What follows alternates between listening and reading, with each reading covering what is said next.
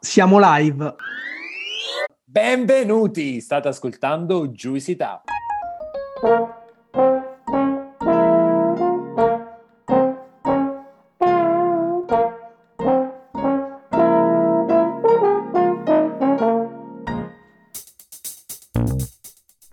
Siamo Gianluca, Alessandro e Claudio, tre amici che si sono conosciuti ai tempi dell'università a Pollenzo. Siamo molto diversi tra noi, ma condividiamo una grande passione per l'enogastronomia, per tutto o quasi tutto ciò che è edibile e potabile. Una di quelle amicizie costruite tra piatti di pasta e bottiglie di vino. Questo spazio si chiama Juicy Tap perché quello che faremo è spremere e tirare fuori tutto quello che c'è di interessante e innovativo nel mondo dell'enogastronomia. Stay Juice, il viaggio è appena iniziato. Siamo Alessandro e Claudio e oggi abbiamo il piacere di avere ospite qui su Juicy Tap Enrico Vignoli. Enrico è un grande personaggio dell'enogastronomia italiana, coordinatore operativo del back office del gruppo Francescana, quindi per molti versi braccio destro di Massimo Bottura. È stato cofondatore del progetto Postrivoro, curatore della parte gastronomica del progetto Almeni, il grande circo dell'enogastronomia, e in passato segretario generale del progetto Chef to Chef, consulente di alcune aziende del mondo gastronomico e curatore di eventi. Per noi Enrico è un grande comunicatore, poi ci darà lui quello che pensa di questa definizione, e innovatore. Nel 2012 è stato infatti indicato dalla redazione di Dissapore come uno dei personaggi dell'anno della gastronomia italiana. Siamo felicissimi di averti qui. Harry, benvenuto su Juicy Tap. Grazie ragazzi, grazie dell'invito. Spero di non mangiarmi troppo le parole, che è una mia insana abitudine. Mi controllerò. Benvenuto. Io andrei subito al sodo, partiamo con eh, le domande e prima di parlare del tuo lavoro e della tua giornata tipo, parliamo delle tue origini e delle esperienze che hanno eh, caratterizzato il tuo percorso umano e lavorativo. Dici chi è Enrico Vignoli, io lo conosco ed è una persona sicuramente affascinante e un po' che percorso ha fatto. Sono un fiero laureato di ING Unife, quindi laureato in ingegneria all'Università di Ferrara, eh, inaspettatamente, nel senso che è stata una scelta un po' strana. Mi fu presentato, mi ricordo ancora, l'ultimo anno di università, il percorso di ingegneria principalmente da, da, in realtà da, da, persone che presentavano all'Università di Bologna come il corso per chi amava risolvere i problemi. Ho detto, sai, cioè risolvere i problemi sembra un mestiere bellissimo, proviamo, poi dopo c'è una vastità di cose che uno si può, si può immaginare. E, in effetti credo di non essermi tanto distaccato da quelle che erano le aspettative della mia formazione. E, ehm, una volta laureato mi sono dedicato alla gastronomia perché era la mia grande passione, quindi ho iniziato con uno stage in cucina in un ristorante che ora ha due stelle Michelin, che è il Magnolia eh, di Cesematico, che mi ha accolto dopo aver letto una lettera scritta su carta eh, nel 2004, alla fine del 2004, io mi ero arrivato a ottobre e ero indeciso di fare il classico la- viaggio post laurea o iniziare questo percorso così, di esplorativo nelle cucine dei, dei grandi ristoranti che allora mm, non erano così di moda come adesso.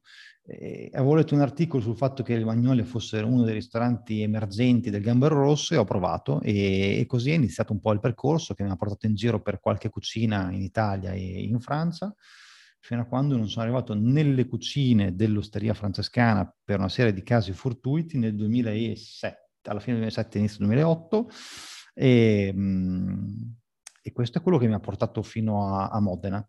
E l'ufficio, propriamente detto, dell'Osteria Francescana è nato alla fine del, no, a metà del 2010, ecco, a metà del 2010 è nato l'ufficio con Massimo che proprio mi disse, ma avresti voglia di iniziare a leggere qualche email di quelle che riceviamo?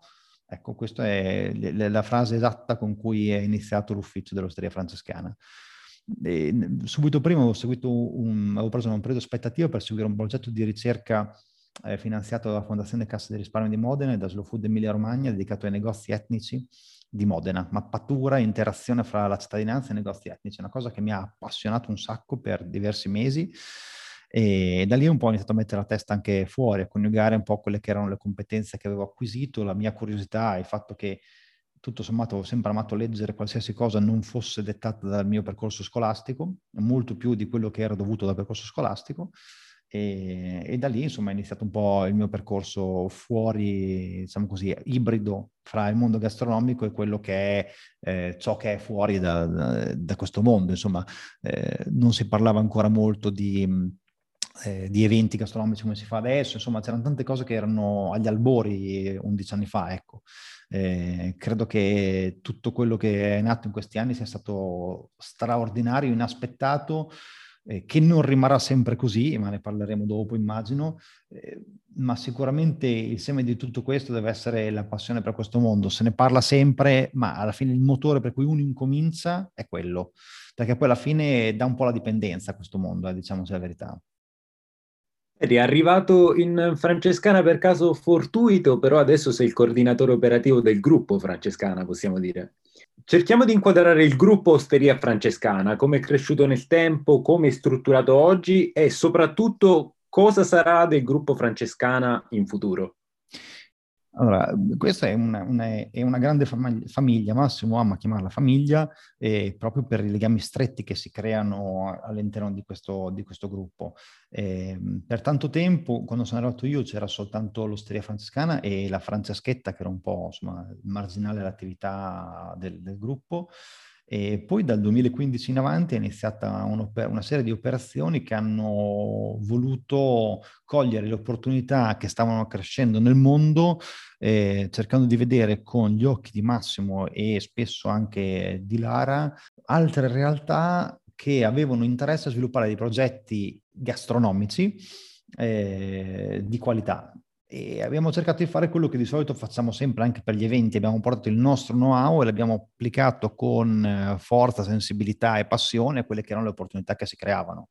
Quindi in questo momento Osteria Francescana ha, cioè, all'interno del suo gruppo ha l'Osteria Francescana che ha l'offerta eh, dalla doppia anima che è Osteria Francescana e Francescana et Maria Luigia. Eh, casa Maria Luigia con prodotto di ospitality unico perché si chiama casa, perché è proprio il luogo dove Massimo e Lara sono più a casa in assoluto. Franceschetta che gestiamo noi direttamente dal 2015, che è stato un po' il primo progetto che ho seguito direttamente insieme a Bernardo, che adesso è lo chef di Dubai abbiamo Dubai col torno subito, abbiamo iniziato una collaborazione con uh, Gucci che ci ha portato ad aprire la prima Gucci Osteria a Firenze e poi una seconda a Beverly Hills.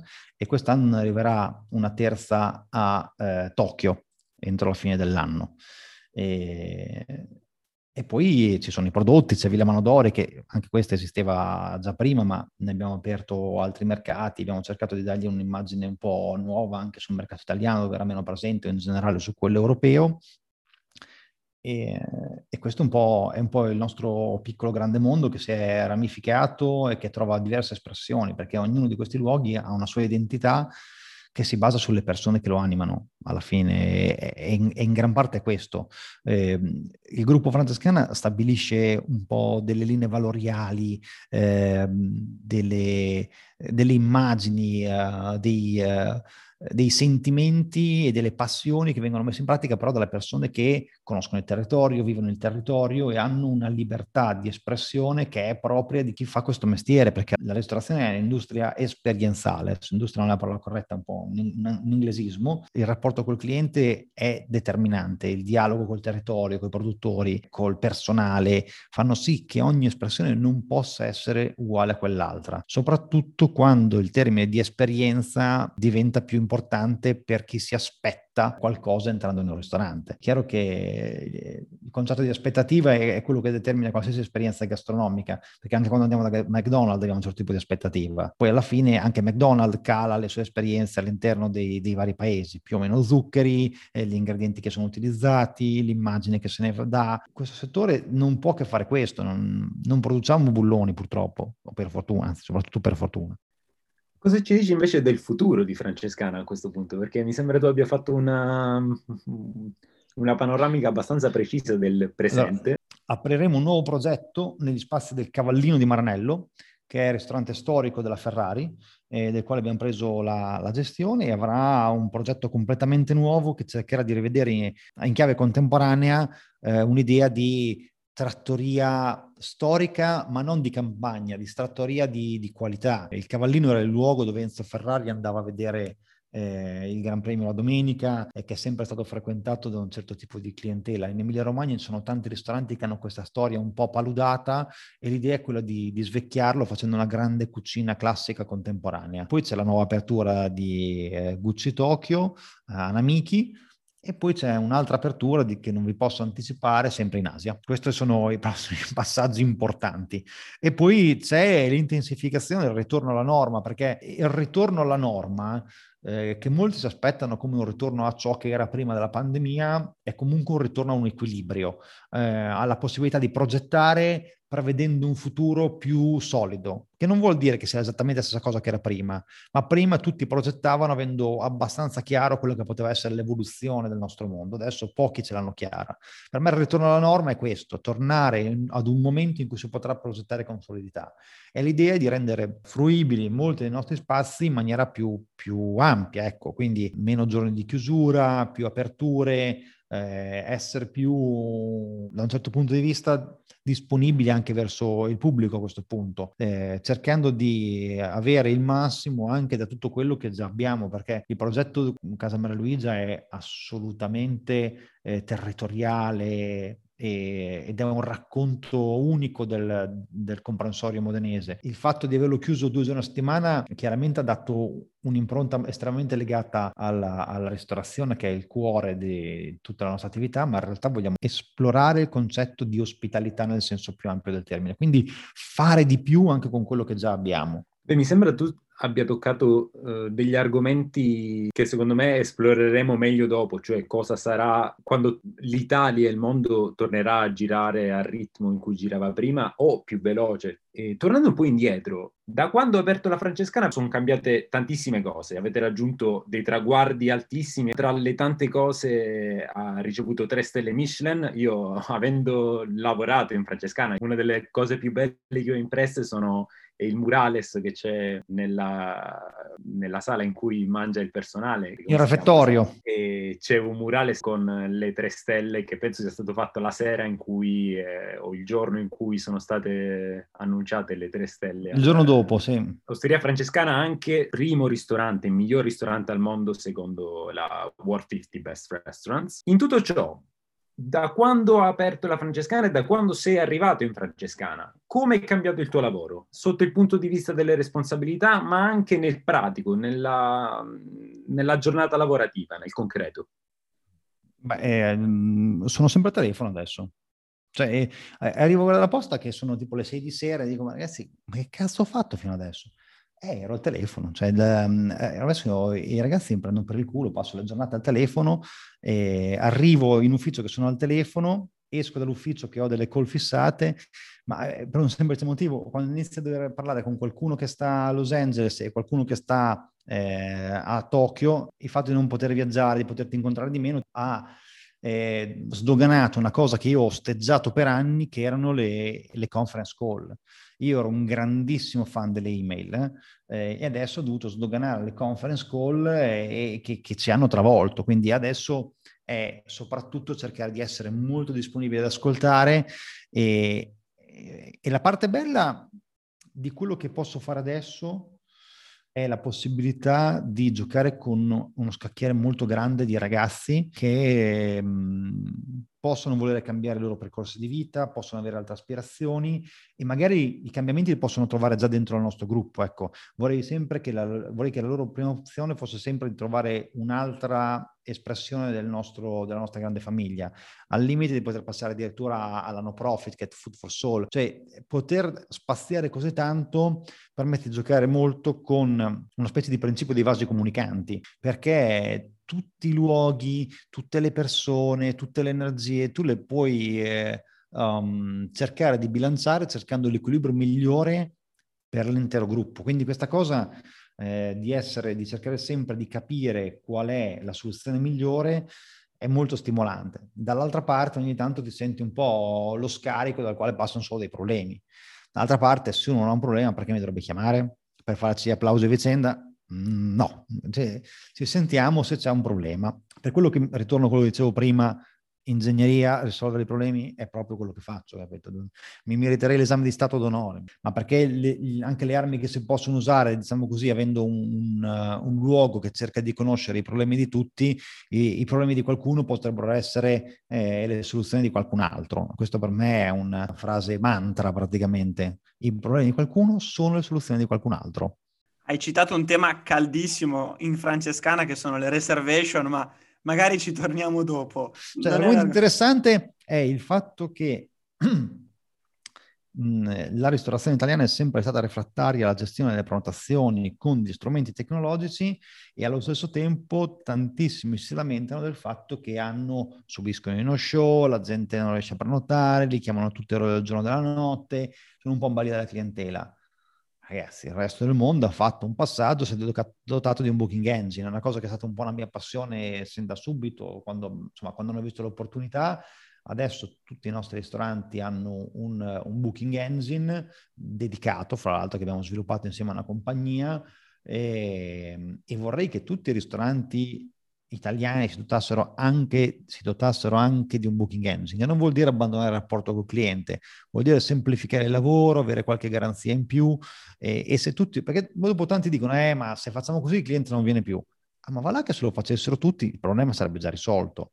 In ogni caso, Harry, eh, è innegabile eh, la crescita di, di, questo gruppo, che oggi è diventato gruppo, era iniziato con l'Osteria Francescana, un ristorante sì importante in Via Stella, ma come singolo come singolo locale oggi siete tutti gli effetti un, un gruppo. Prima citavi eh, la Franceschetta, torno subito a Dubai, Gucci Osteria, tra l'altro Gucci Osteria a Beverly Hills è stato l'ultimo ristorante che ho visitato fuori dall'Italia a marzo 2020.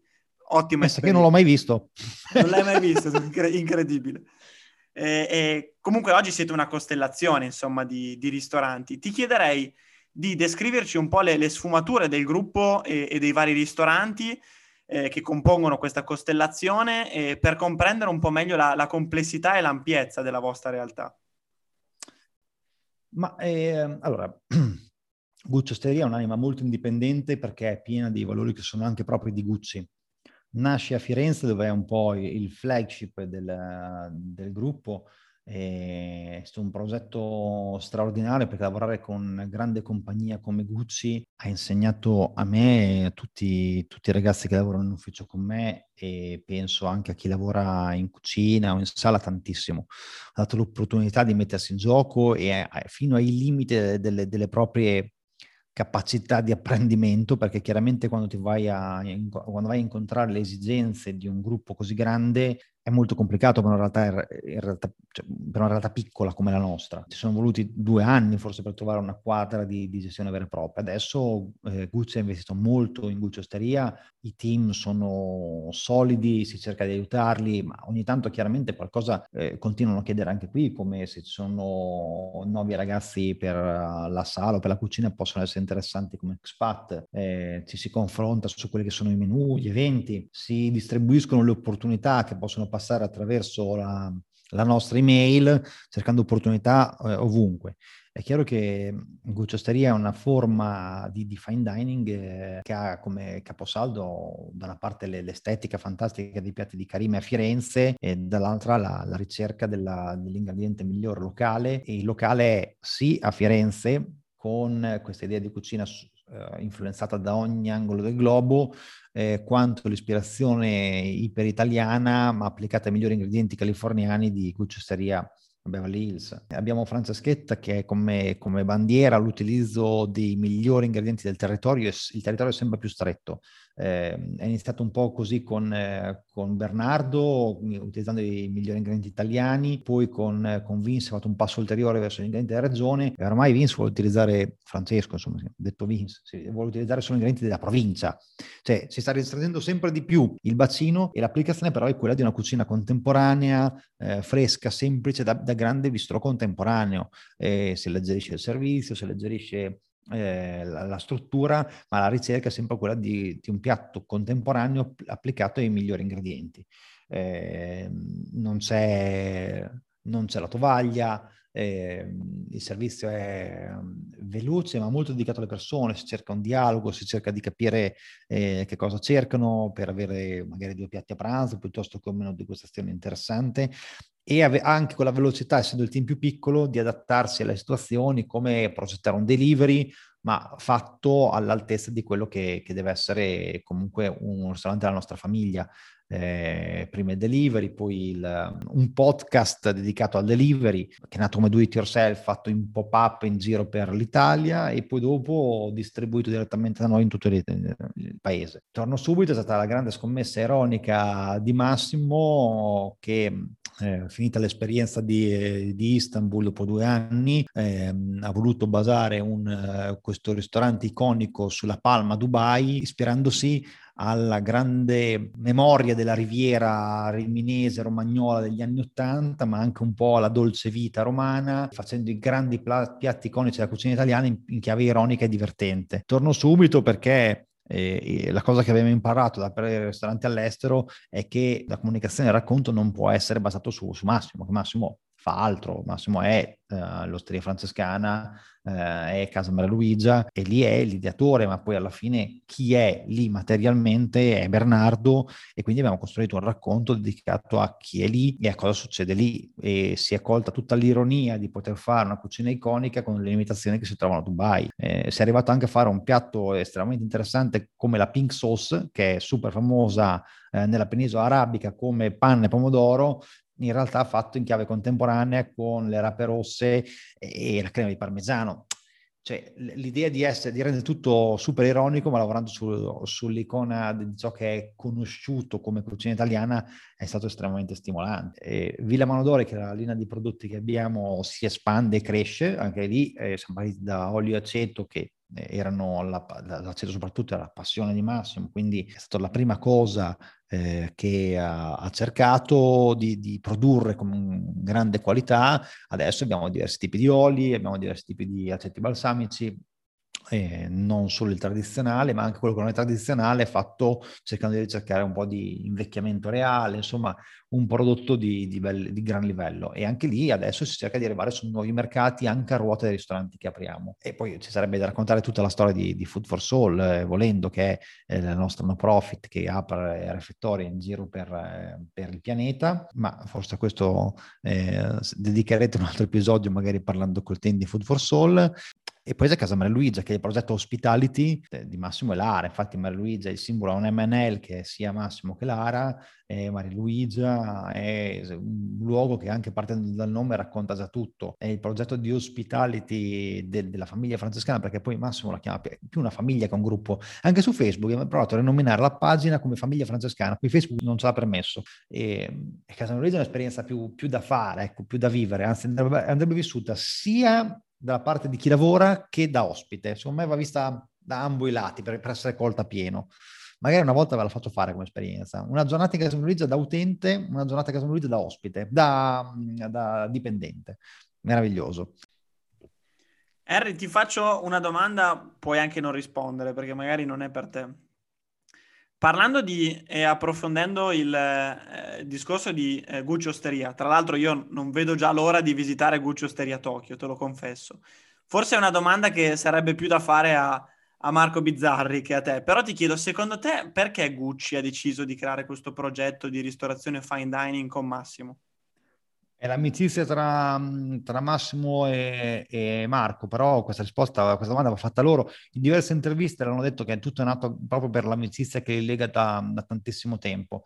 Mm, noi collaboravamo prima che Marco Bezzari andasse in Gucci, noi collaboravamo già con Bottega Veneta dove lui era l'amministratore delegato prima, quindi è proprio un retaggio di, di tanti anni, ecco tantissime realtà si interessano a dei progetti gastronomici adesso e, ed è un, il bene e il male del nostro settore mm, e credo che le radici di questo, questa è una cosa che mi capita spesso di, di raccontare nelle, nelle, lecture, quando vado a fare, a fare qualche lecture all'università c'è una domanda che spesso faccio che è eh, secondo voi perché le persone parlano così spesso di, eh, di cucina, di gastronomia a volte vanno a mangiare al ristorante e parlano della cucina di un altro ristorante dove non sono, parlano delle loro esperienze passate.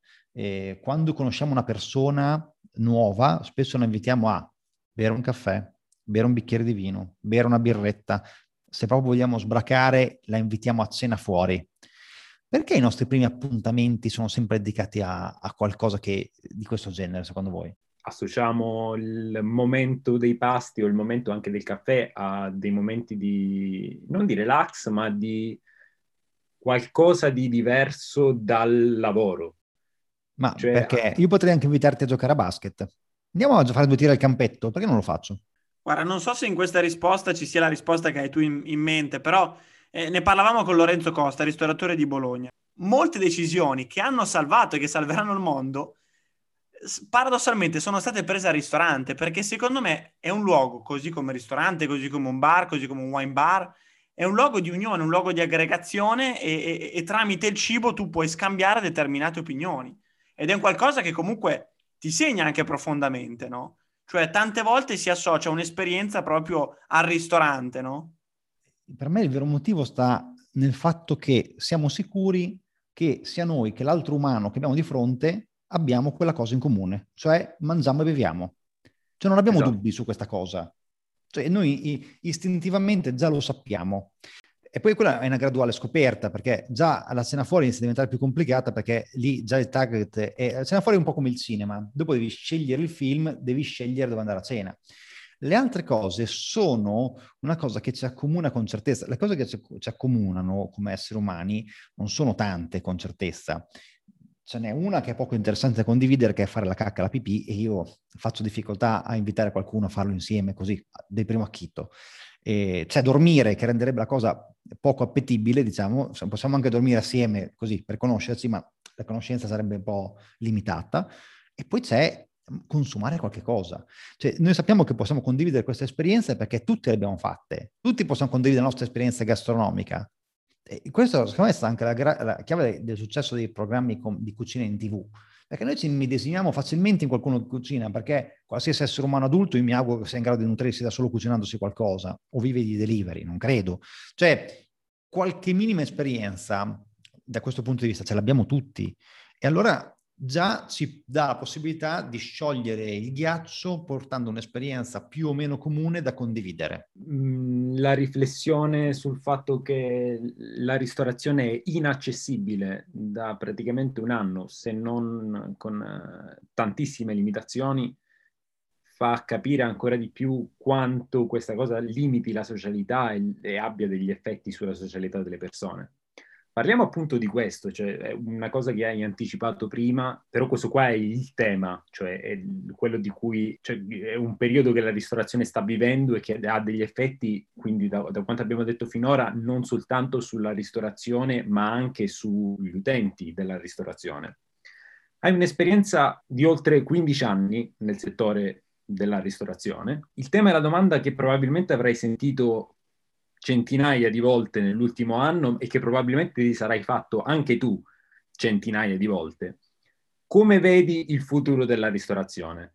Sia con una prospettiva immediatamente post-Covid, ma anche con una prospettiva più ampia nei prossimi 5-10 anni. Credo che il primo impulso adesso sarà quello di tornare al ristorante. Lo abbiamo visto in paesi che sono liberati prima di noi e la gente ha voglia di tornare al ristorante, tornare a condividere gli spazi. E, um, ci vorrà un po' per riabituarci, ma ti, ci riabitueremo. La ristorazione ha esplorato i confini delle sue possibilità non fino a quanto avrebbe potuto, ma in buona parte. E il delivery ha esplorato ogni forma possibile esistente. Credo che sia un fenomeno che adesso si asciugherà, ma rimarranno eh, delle esperienze importanti di delivery si ridurranno le possibilità di fare riunioni di lavoro al ristorante ancora per diverso tempo, credo, perché abbiamo scoperto che si può risparmiare un sacco di tempo, un sacco di voli, un sacco di viaggi, un sacco di benzina, e, ehm, ma rimarrà sempre di più il, il luogo dove noi vorremmo andare a divertirci, a fare un'esperienza. Quindi il primo impatto sarà quello di un ritorno alla normalità. Entrando nella complessità credo che ci vorrà ancora un po' perché i destination restaurant in giro per il mondo ritornano tutti al livello in cui erano prima, perché viaggiare ci richiederà un po' più di tempo per riprendere la continuità con cui si faceva prima. Quindi tutto quello che era un po' destination deve un minimo reinventarsi eh, riducendo il raggio di attrazione. Io una parola che, di cui ho sentito molto parlare dai colleghi nell'ultimo anno è stata quella di neighborhood restaurant, eh, solo i neighborhood restaurant sopravviveranno, solo i neighborhood restaurant. Ragazzi, ma neighborhood che cazzo vuol dire? Cos'è neighborhood? Cioè il mio neighborhood potrebbe essere eh, il quartiere Crocetta, come potrebbe essere l'Emilia Romagna, come potrebbe essere l'Italia qual è la capacità di attrazione che mi do rispetto alle limitazioni al viaggio che ho. Come prima chiamavamo la metropolitana d'Italia la tratta Milano-Roma, e, quindi il neighborhood può essere l'Italia stessa, perché se la compariamo con gli Stati Uniti un po' è questo, noi adesso dobbiamo renderci conto che il concetto del neighborhood è legato unicamente alle limitazioni di viaggio che abbiamo, perché l'umano, la capacità di viaggiare se l'ha esplorata in lungo e in largo negli ultimi anni e sa benissimo dove, arrivare, dove può arrivare facilmente dove, e quali sono i luoghi che può frequentare. E guardando più a lungo termine, io mi auguro e spero che uno degli effetti sulla ristorazione sia di quello di rendere più professionalizzante chi si lancia in questo settore. Non ci si può sempre e solo improvvisare.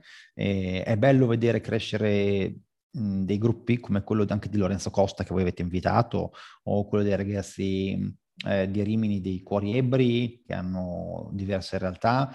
E è bello fare gruppo perché dà solidità, dà possibilità di costruire, dà la possibilità di essere sostenibili, dà la possibilità, se gestiti in una maniera migliore, di dare comunque la libertà e l'indipendenza a tutte le realtà coinvolte, pur sentendo la solidità alle spalle coperte dal fatto di saper di far parte di una grande famiglia. E in altri paesi questa cosa esiste da, da tanti anni, in Italia si sottovaluta molto questo aspetto. Mi auguro più che credo, perché questo non, non sono in grado di farlo come previsione, me lo faccio più come augurio, che le associazioni di categoria eh, e i singoli ristoratori iniziano a parlare con, seriamente di come si può rendere più contemporaneo anche l'approccio a questo lavoro, eh, come si può rendere più completa eh, l'esperienza, come si può mh, ingrandire eh, e rendere più solido, più costruttivo eh, anche la struttura finanziaria di queste, di queste realtà. Ecco. In relazione alla domanda che, che, ti ha appena fatto Claudio, ti chiederei, hai un esempio di un ristorante che eh, si è completamente evoluto, reinventato eh, nell'ultimo anno, o anche solo un ristorante che, che, è nato di recente con un'offerta magari innovativa? Potrei enumerare le mille mila dark kitchen che sono nate nell'ultimo anno e questa sarebbe già eh, la risposta a, quella, eh, a, quello che noi intendiamo per eh, innovazione. Stanno, mh, ci sono gruppi molto grandi che si stanno lanciando in questo ambito, che stanno lanciando un progetto internazionale di dark kitchen coinvolgendo anche chef importanti per produrre piatti in giro per il mondo.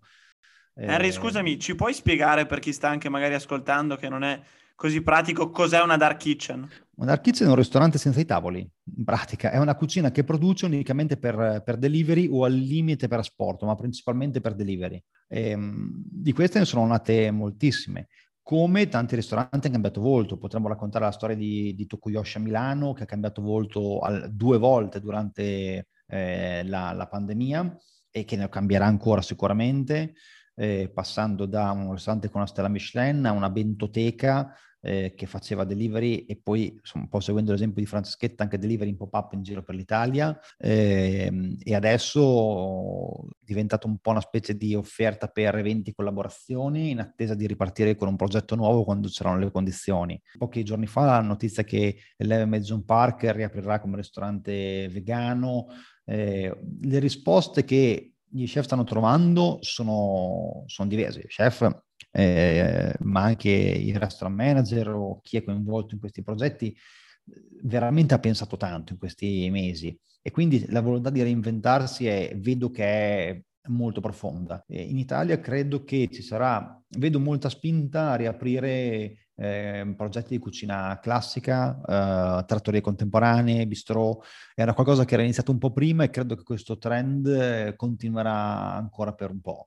Eh, le risposte non sono mai, mai, certe come le domande che ci, che ci poniamo, eh, però alla fine. Quindi, ehm, essendo, come dicevamo prima, questo è sempre un dialogo tra chi, tra il cliente e chi progetta i ristoranti, chi ha un sogno in testa.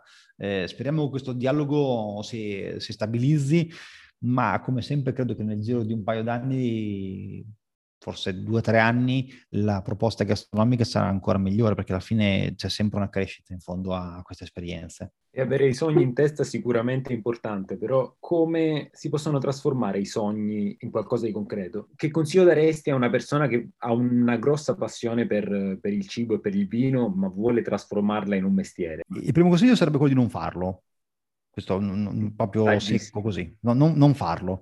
Così come Frescobaldi diceva che per diventare milionari, nel, aprendo un'azienda vinicola bisogna partire miliardari, giusto per inquadrare. Corretto, esatto. Cioè, il primo consiglio è non farlo. Poi bisogna vedere quanta passione uno può avere in un settore, ma a quel punto bisogna fare una gavetta seria. In generale studiare, ragazzi, studiare sempre, cioè leggere qualcosa, magari non, non finite i libri se non vi interessano, però almeno leggere, eh, informarsi, ehm, fare corsi ovviamente, un, cioè non si apre un'azienda se non si ha una conoscenza del settore, ragazzi. Cioè questo per me è, è una, una, una, base abbastanza solida. Bisogna aver lavorato in un settore per un periodo prima di aprire una realtà, ecco, questo sicuramente. Quindi io sconsiglio, sconsigliavo di entrare. Beh, non farlo. Step 2, non aprire la tua realtà. Cioè se hai proprio lo vuoi fare, non aprire la tua azienda parti lavorando in un'azienda di qualcun altro, formati, eh, cerca di vedere come lavorano gli altri e, e, formati lavorando in più posti, non in uno soltanto, cioè vedi più realtà, fatti la tua idea, eh, creati i tuoi benchmark di mentoring anche, cioè crea dei rapporti e dopo che hai fatto questo, applicando la tua passione purtroppo al fango della quotidianità, allora ti sarei fatto un'idea se questo veramente può essere il settore a cui applicare la tua passione o se è bene che rimanga unicamente la tua passione. Dopo di storie ne possiamo tirare fuori tantissime anche di successo, perché tutti quelli che hanno una storia di successo in quel settore sono partiti con la passione, però poi di quelli con la passione ne sono morti la maggior parte. Eh. Cioè, sembra che tutte le storie di chi ha passione vincano nel mondo della ristorazione, perché tu vedi solo quelli che hanno vinto però. La grande maggioranza che non ha vinto tu non la vedi. Studiare, formarsi, conoscere il settore. Queste sono le tre cose più importanti. E per la cronaca, andare al ristorante non significa eh, saper aprire un, un, un ristorante, quindi eh, quando ah, tu no, dici studiare no. è, è tutta un'altra cosa. Ecco. Cioè, a quel punto uno può decidere che, che, questo è il suo settore, io alla fine l'ho fatto, io non cambierei per niente al mondo, però ho fatto tanta fatica per arrivare fino a qua, cioè, ta- ma tanta, tanta. Cioè, non c'è qualcuno che mi scrive, io vorrei fare quello che fai tu, a me una volta si rispondere anche, credo di no, però no, no, eh, sembra tutto bello visto da fuori, quindi va tutto provato, ecco. Sicuramente mi auguro che, eh, come ci sono delle cose che sembrano poco appealing, in realtà sono super interessanti, come lavorare in sala, per esempio. Il lavoro della sala contemporanea è, secondo me, il successo, la chiave del successo di tanti ristoranti, e, e, soprattutto in Italia viene dimenticato, infatti i migliori vanno all'estero e, e questo è qualcosa che secondo me dovremmo cercare di, di recuperare perché il lavoro della sala è, è, fondamentale, è chi ha il contatto col cliente e, e andrebbe visto come viene insegnato questo mestiere e, e come viene valorizzato nei ristoranti. Ecco. Sì, diciamo che hai visitato l'Italia gastronomica in, in lungo e largo e se dovessi eh, fare una piccola selezione, quali, quali sono i tuoi ristoranti del cuore? Dicene qualcuno sia in Italia che all'estero. Questa è la domanda più difficile di tutte. allora, perché del cuore non vuol dire, secondo me, quelli dove hai fatto l'esperienza migliore in assoluto. Per me quelli del cuore sono quelli che mi hanno fatto sentire più a casa in assoluto, quelli che vorrei avere vicino sempre. Allora, vorrei citare in Inghilterra eh, The Sportsman, eh, che è... Um, un, un pub uh, a Sea Salter, uno dei primi ga- pub gastronomici, diciamo, eh, un posto che se avessi più vicino ci andrei più spesso, solo che chiaramente c'è aereo più treno più taxi per andarci.